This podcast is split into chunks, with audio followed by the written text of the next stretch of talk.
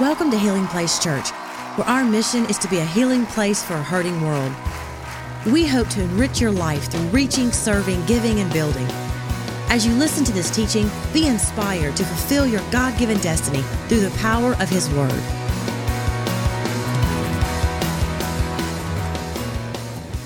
Fantastic. If you have your Bibles, turn to the book of Genesis. Genesis. And I want to take a moment to welcome all of those that are joining us by way of El Paso. So, from here on the bayous of the deep south, we welcome Healing Place Church and El Paso. Uh, can you put your hands together, show your love and appreciation for all of our friends in the desert southwest? We love it. We love it. It takes a village. Um, today, I want to talk to you about parenting your children. Parenting your children. Now, I want to be careful and set some context as it relates to this family series because I know some people are like, well, wait a second, I'm not a parent, or, you know, my family's not here, or I'm not married, and so you're going to be talking about all this other stuff that doesn't really pertain to me. No, no, no. This series is for you. Turn to your neighbor and say, He's talking to you. Today, I'm talking about parenting your children, but next week, I'm going to talk to you about how to pick your spouse. I saw some people sitting up. How many of you are saved? You're single and you're searching. Come on, somebody. Yes, indeed. Keep your hands up just for a second. That's all right. I see some connections being made. How many know if you want to find the right person, you got to look in the right place? Holla, holla. Yes, indeed. So uh, don't tune out. Uh, listen, the next six or seven weeks, you definitely want to be at every installment. Today, we're talking about parenting your children. Um, how many of you, just out of curiosity, you have in your family some interesting family dynamics? Oh, yes, indeed. Yes, indeed. How many of you have a touch of crazy in your family? Some of you, I see you're trying to think, okay, you're scrolling through the files to figure out who's the crazy. Listen, if you can't figure out who that touch of crazy is in your family, it's probably you. you know, my family, the Hamans, we, and I'll just, I'll use this series to tell on myself. Uh, you know, we definitely are not the perfect family. And, and uh, I often tell people we put the funk in dysfunctional.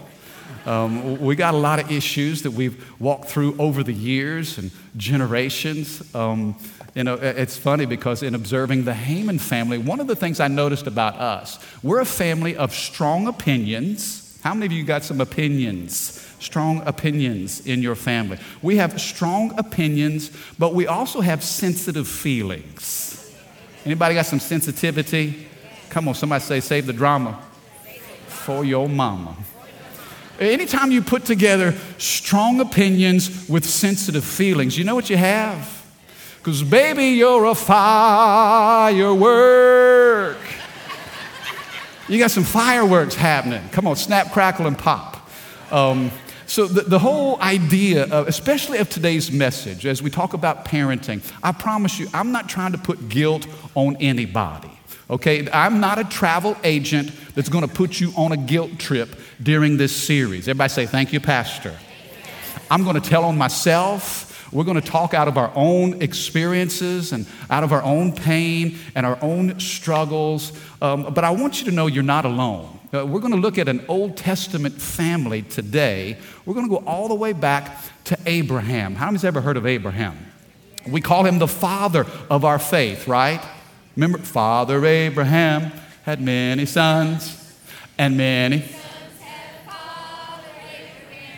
I am one of them. So, right, come on, man. Are you with me? You with me? You with me?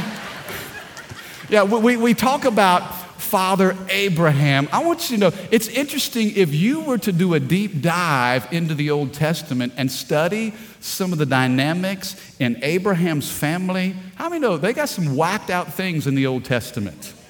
Yeah, so as crazy as you think your family might be, if you stack it up next to some of these Old Testament families, how many know you're looking pretty normal right about now? And I'm just so glad that the Bible keeps it real. You know, you come to church and man, we don't have to have some stained glass approach that everybody's got their stuff together. We know that we struggle through things. And what I love about the Bible, you, I tell you this the, the Bible is definitely inspired by the Holy Spirit because you know that if man were to write the Bible, he would never say such bad things about himself. But the Holy Spirit caused these men to write the history of God's people. And we'll see, even in Abraham's family, there was some interesting things going on. Abraham, he had many sons, but his first two sons were very different. Uh, one was a wild child, um, and the other w- was blessed. One was the son of promise, but the other one seemed to struggle. Ishmael, okay, let me give you just a quick backdrop first before we read the scriptures. Ishmael was Abraham's first son. Um, Sarah is Abraham's wife. She was not able to conceive. God had promised a son to Abraham and Sarah. She couldn't conceive, and so Sarah gets a bright idea. How many's ever had a bright idea before? How many's ever tried to help God out? Turn your neighbor and say, God don't need your help. See, sometimes we get this thing confused. We need God's help, but He does not need ours. Sarah says to her husband Abraham, Look, God's promised us the son. I can't give you a son. So, you know what? How about you just take my servant, Hagar? She's my maid. She works for me. She's a little Egyptian girl. How about you just sleep with her and maybe she can give you a son? And Abraham looks at Sarah. It's like, okay, if you insist. And so what happened? Now, I'm not making this up, okay? Read your Bible. Read your Bible. Don't get mad at me. This is, this is the Holy Scriptures. So Abraham and Hagar get together, and Hagar gets pregnant, and so she starts treating her mistress with contempt. She starts making Sarah, you know, belittling her master. And so Sarah gets upset, and she goes to Abraham. She said, Abraham, this is all your fault. and you think your family's got some issues. And then we see 13 years later, a young man named Isaac was born. Isaac was the son of promise. He was chosen by God to confirm this blessing that God had given Abraham originally. Interesting how you have two different children. Watch this same dad, two very different kids, two very different paths. One child was wild and wayward, the other was blessed and full of promise. My question to us is this what plan are we following in how we choose to raise our children? Uh, this is a picture of what our kids could become depending on the choices that we make. Are you the gatekeeper of what comes into your home and what goes out of your home? Is your family the result of everything you've invested or everything you've withheld? I want to talk to you this morning about how to raise Isaacs how to raise sons and daughters of promise. In Genesis 17, look at verse 19. The Bible says it like this But God replied to Abraham, He said, No, Sarah, your wife, will give birth to a son for you. You will name him Isaac. Everybody say Isaac. Isaac. His name literally means laughter. You'll name him Isaac, and I will confirm my covenant with him and his descendants as an everlasting covenant. Can I have an amen for the reading of the word? You see, God was talking to Abraham about his children. I want you to know this God will talk to you about your kids. And all the parents said, uh, Come on, how do you know? Mama has a way of finding things out because God talks to mom.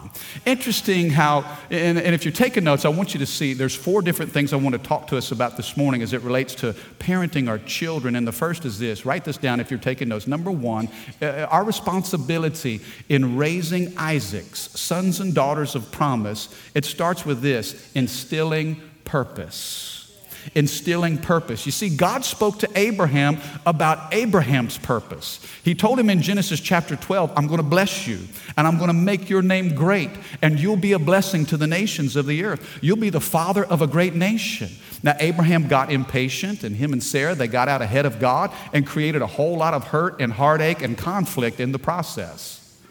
But when the son of promise came, God had already spoken to Abraham. You'll call his name Isaac and he will confirm the blessing that I have, not just upon you, but upon the next generation and the generations to come.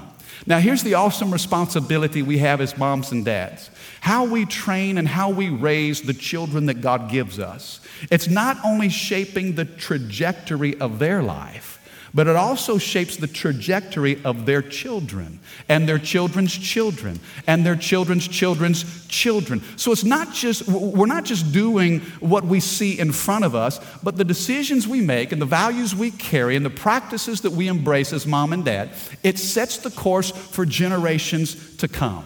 Now, when you talk about, come on, put your hands together if you believe that.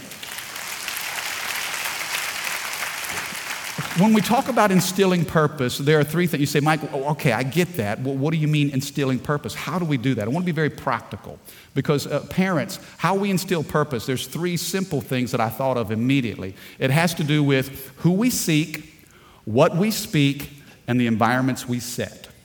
Who we seek, what we speak, and the environments that we set. Those are three, not the only three, but three critical pieces to instilling purpose in our kids. You see, our kids need to know that they were created on purpose for a purpose.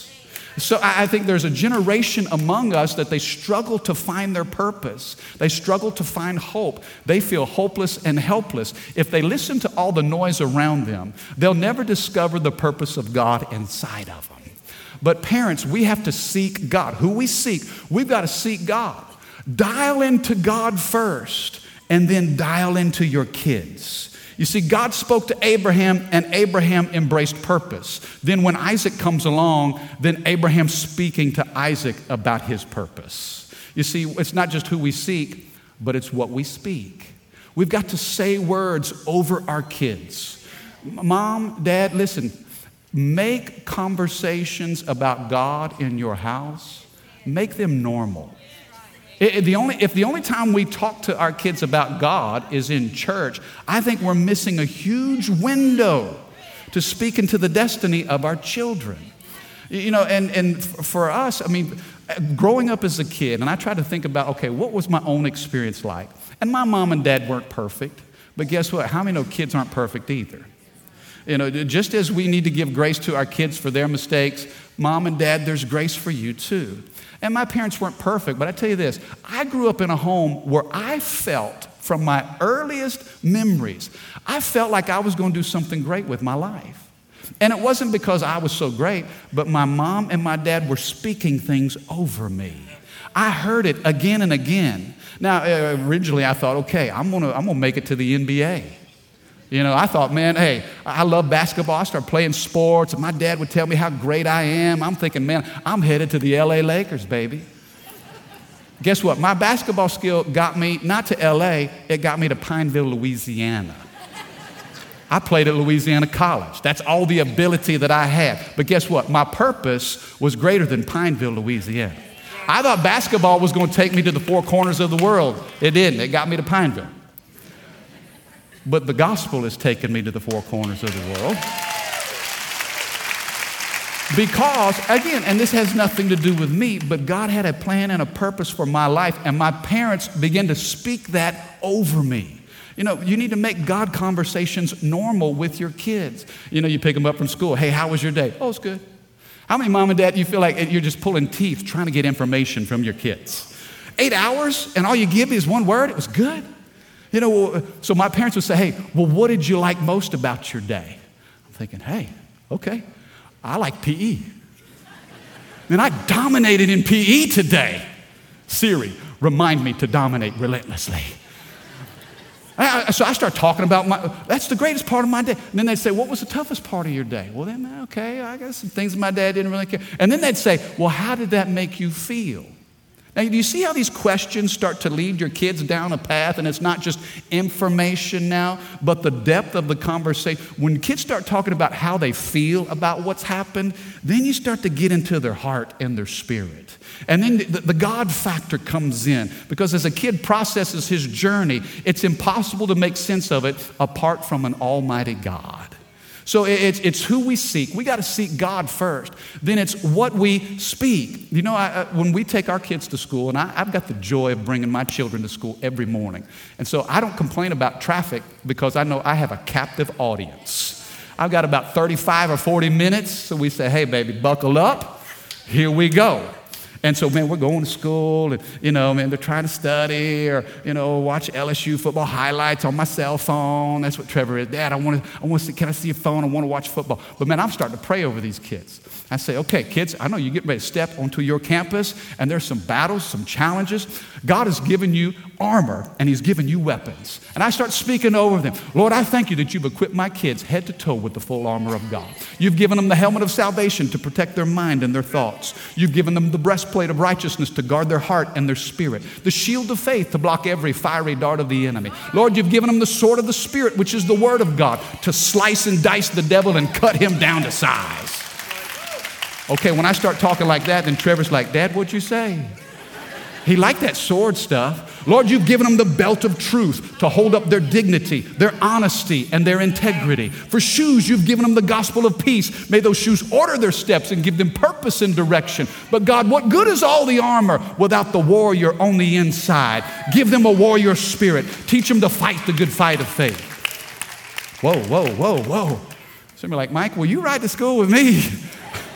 You can speak these things over your kids. They need to hear you say those things. It's who we seek, it's what we speak, and it's the environments that we set. We've got to set some environments for our kids. And I know kids these days, they are busier than ever. Our children are involved in everything. And I love activity. I really do. As a kid growing up, I was involved in sports, everything sports. I played it. I was involved in the marching band. I did that. And thank God for travel ball and marching band and theater and cheer and dance. Thank God for all of it. I don't have a single bad thing to say about it. But God forbid we do all those things for our kids and we neglect the house of God. Don't forget Kids District on Sunday. Man, don't forget Devoted High School and Junior High Ministry here on Wednesdays. Get your kids into small groups and godly environments. Insist that they go to church with you. Because listen, travel ball can teach your kids a skill, but only God can show them their purpose. And I'm not sliding any of those environments, but we have to prioritize the house of God.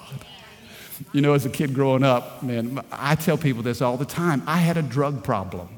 I did. My mama drug us to church Sunday morning. She drug us to church Sunday night. She drug us to the prayer meeting, drug us to the Wednesday. We were in church all the time. Let's be intentional about setting environments for our kids. My oldest is 19, and I remember whenever she was born, we brought her to church, and at Healing Place on a Sunday, we stood on a stage down at that building called the Annex, and we dedicated her to the purposes of God. And I remember baptizing her myself on her ninth birthday when she turned nine years old. After a Wednesday night service, we had a big horse trough brought out front, put her in that horse trough, and baptized her in Jesus' name. Man, watched her grow up in the youth group. And now here she is, 19 years old, second year in college. She stood on this stage just a few minutes ago. She's a part of Healing Place College. And I'm thinking, Lord, how did that happen?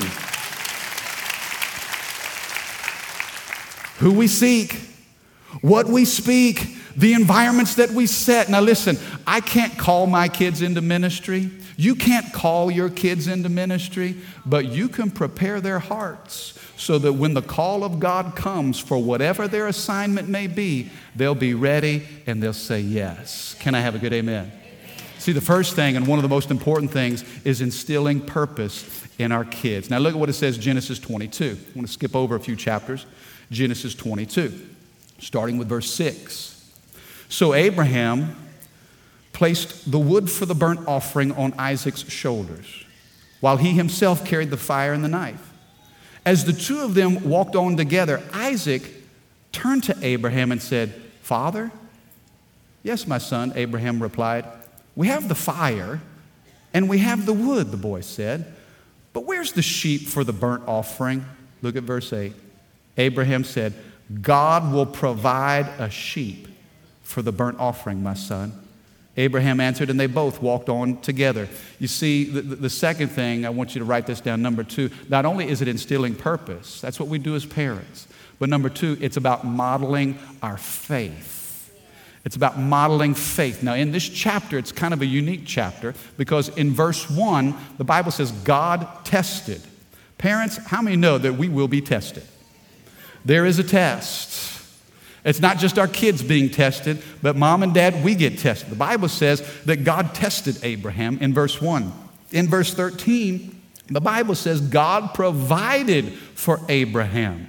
What was it that allowed him to get from the test in verse 1 to the provision in verse 13? It was a thing called trust. He had to trust God. God spoke to Abraham and said, Take this son of yours and lay him on the altar as a sacrifice.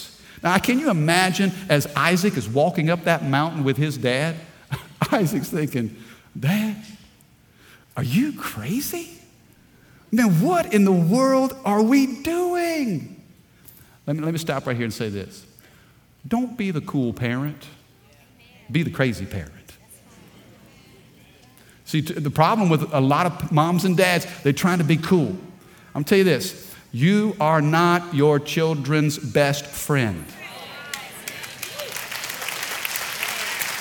At least not yet.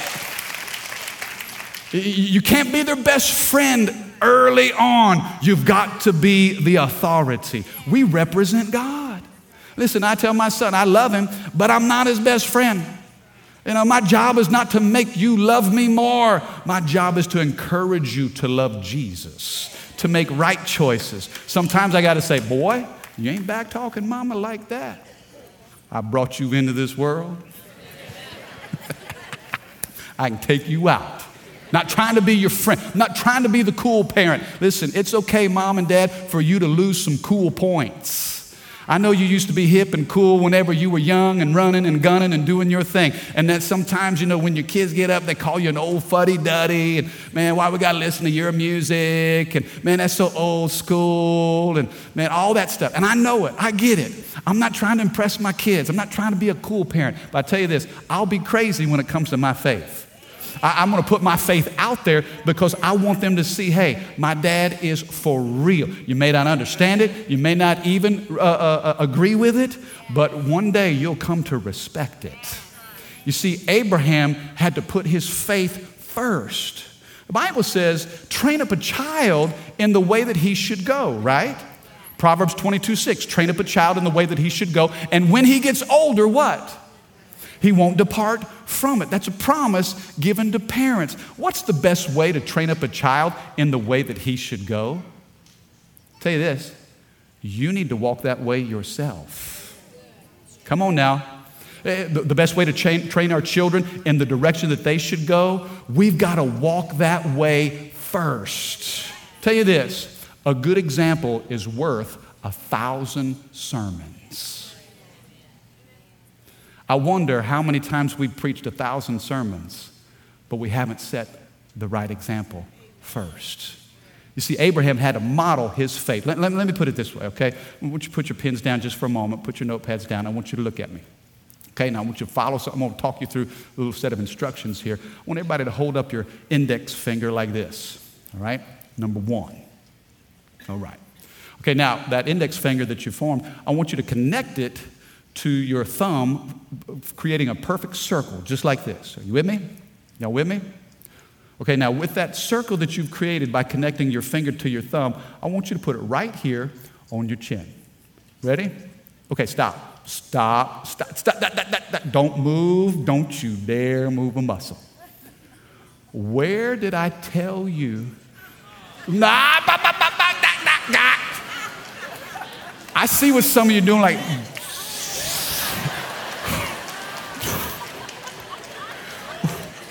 Where did I tell you to place the circle? Where? I told you to put it on your cheek. Why you got it on your cheek? Yeah, you saw what I did. I led you like sheep led to the slaughter. I led you right to it, didn't I? I told you one thing. Oh, come on now. I told you one thing, but I did another. And do you see you see the confusion we create for our kids when we preach them a sermon, but we don't live it out in front of them? We just add to the hypocrisy that most people have garnered as it relates to the local church. I don't want anything to do with religion. I don't want anything to do with church. I, I know that preacher, this preacher, that failure, this, fa- you know, on all the stuff that gets built up because ah, they just want money or they just say this and that, blah, blah, and all the excuses that the devil will provide for our kids. But you know what? When our lips match our life, how many of you know that's power?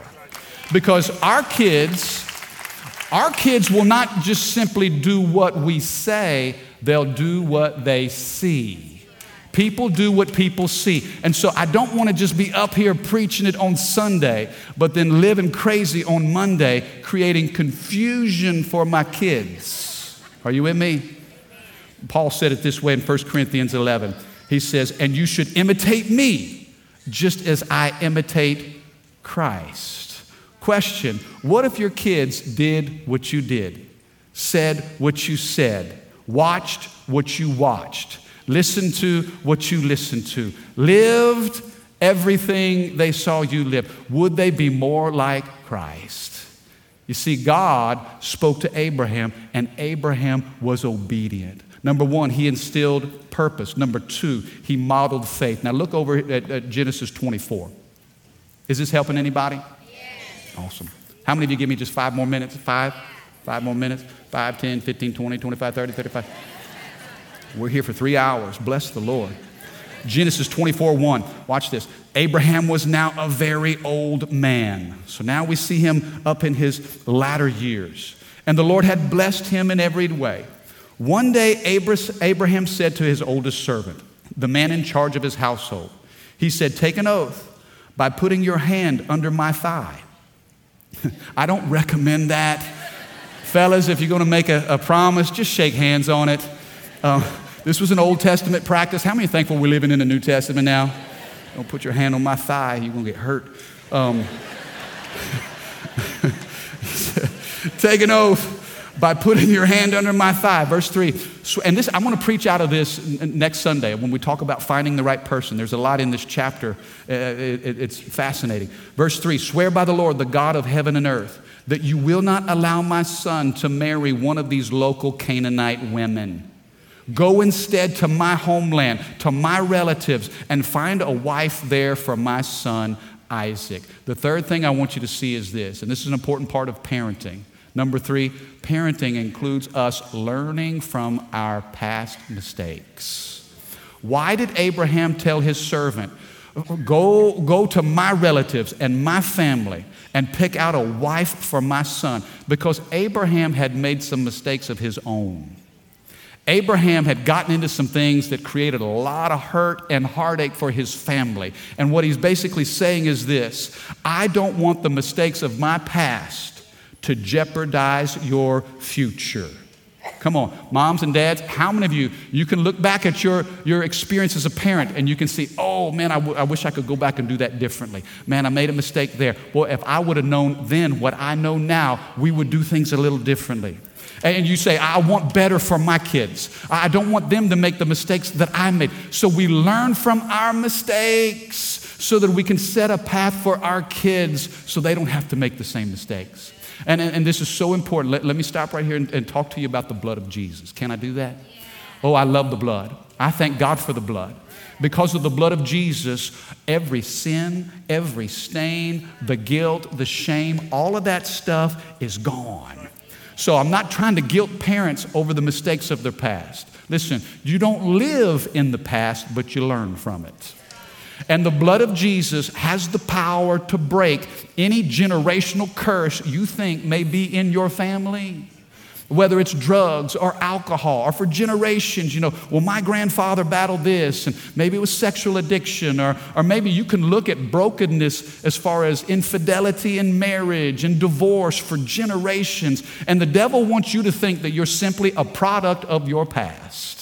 Can I tell you this? You are not a product of your past. God's given you a promise for your future. And, and the, the, the, sins and the stains and the guilt of yesterday do not have to follow you into today. I can't go back and undo what's happened in my ancestors, but I can make a decision today to do something different for my descendants.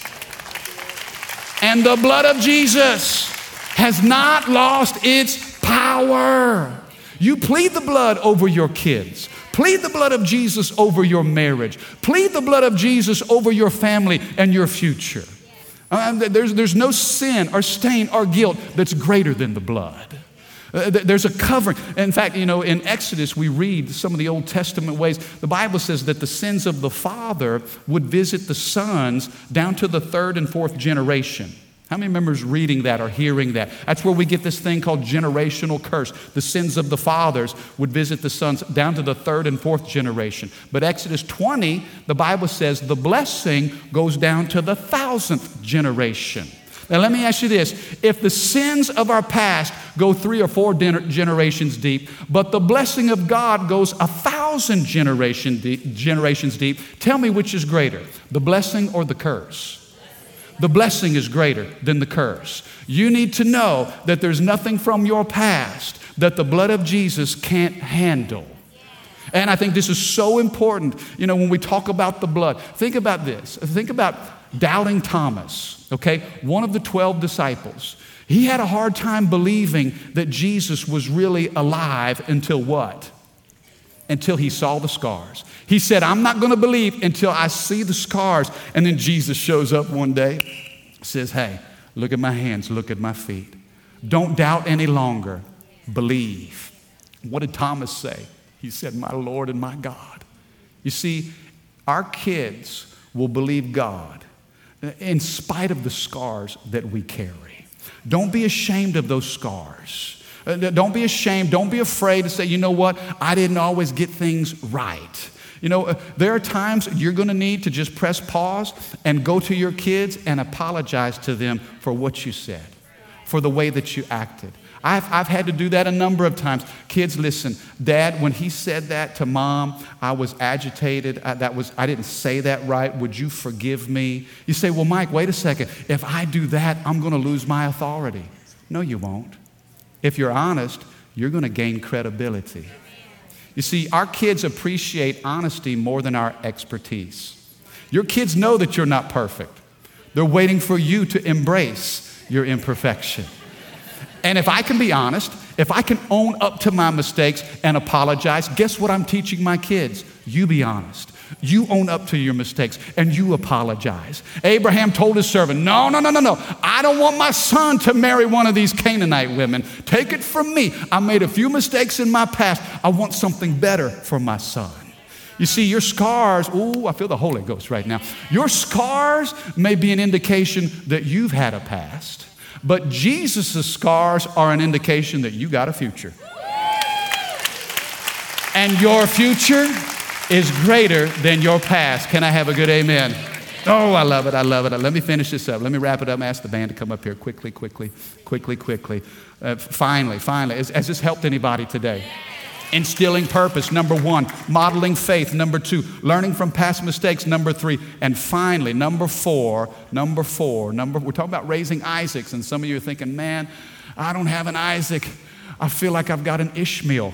I feel like I got a wild child. I feel like I got a wayward kid. Mike, please, what are we going to do with that? I want to tell you this. Number four, there is hope for your Ishmael. There is hope. Now, let me read this last scripture to you, okay? Let me read this last verse to you. Genesis 17 20. Look at what God says. God speaking to Abraham, he says this As for Ishmael, oh, this is so good. As for Ishmael, if you got a wild, wayward child, I want you to hear what God says. As for Ishmael, I will bless him also, just as you have asked. Some of you parents have been praying for your prodigals, and you have cried your tears, and it has been long and lonely nights. This is a promise. He says, I will bless him also, just as you've asked. I'll make him extremely fruitful. I'll multiply his descendants. He'll become the father of 12 princes, and I will make him a great nation too. What hope for mom and dad who are trying to figure out, man, it, I don't know. Man, I've, I've taught them the same, same values, same house, same culture, same DNA, same church. We've done everything. Yet I've got two different kids going in two different directions. Do you know the name Ishmael? We said the name Isaac means laughter. But do you know the name Ishmael literally means God will hear? God listens. I, I want you to know God has heard the prayers that you've had for your prodigal kids. Brother Wayne says this, and this is, this is so true. Uh, you're only as happy as your saddest child. Some of you've got multiple kids and they're in very different places, and you celebrate with one, but you weep with another. And your heart has been broken and you struggle to find hope. God, is there hope? What else can I do? Some of you, listen to me, some of you have blamed yourself. And you've lived under the tremendous weight of guilt because of the choices that your adult children are making. And you're wondering, God, is there hope? Is there any hope? Well, I'm reminded of, a, of another father whose son came to him one day and said, Dad, give me my inheritance now.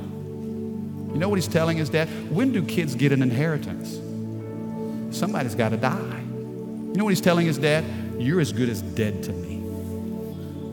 Some of you have had some very difficult conversations with your kids harsh, sharp words have been spoken. I mean, you still feel the sting of it. He says, Dad, you're as good as dead to me. Give me my inheritance now. And through brokenness, this father gives this son his inheritance. And you know the story. The boy runs off and he lives wild and crazy. He spends all of it parties, women, doing his thing until one day the money ran out The boy had nothing left. And he finds himself slopping hogs in a pig pen. The ultimate of humiliations for a Jewish boy. He's dealing with pigs. And he's so hungry on the inside. You see, his appetite for the world is what caused him to leave the house. But now he's got an appetite, he's got a hunger from a different place. And it causes him to think for the first time, boy, I feel the Spirit of God encouraging people right now. It causes him to think for the very first time, wait a second. I'll go back home. I'll go back to dad. Oh, but I can't go back the way that I left. Ooh, you know what? I'm, I'm not even worthy to be his son.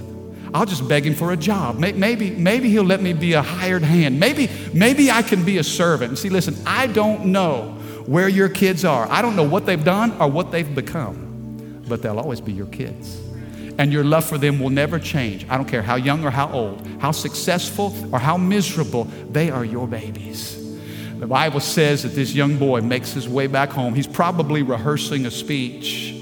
He's thinking through, man, I'm just going to be a, a, a, servant, just a slave, just a, whatever I can do to get back to dad's house. And the Bible says that a long way off, that father saw him.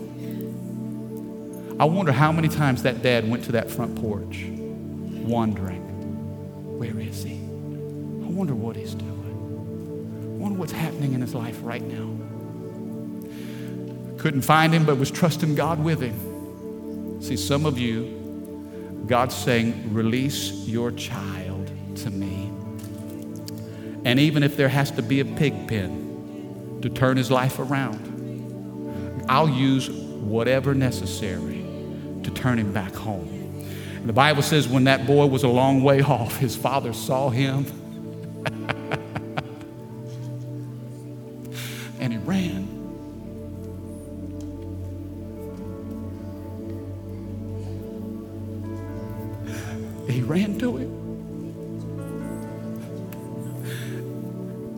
Eastern men, they don't run for anything. They lose such dignity. Are you kidding me?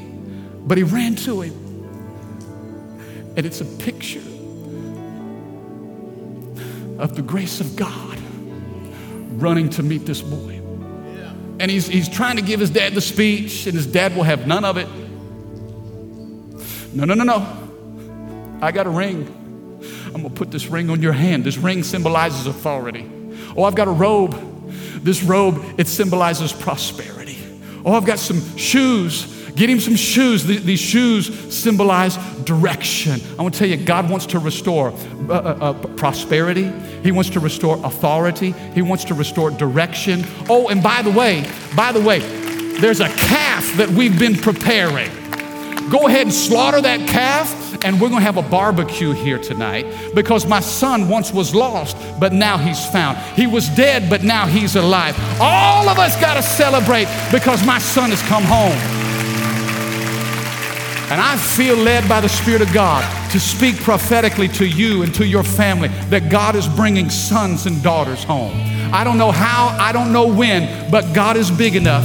When you feel like your prayers hit the ceiling, God says, You know what? I've heard. God listens. Ishmael, God listens. I've heard everything that you've asked. And I'm a big God. And I can bring your sons and daughters back to the house. Do you receive that today?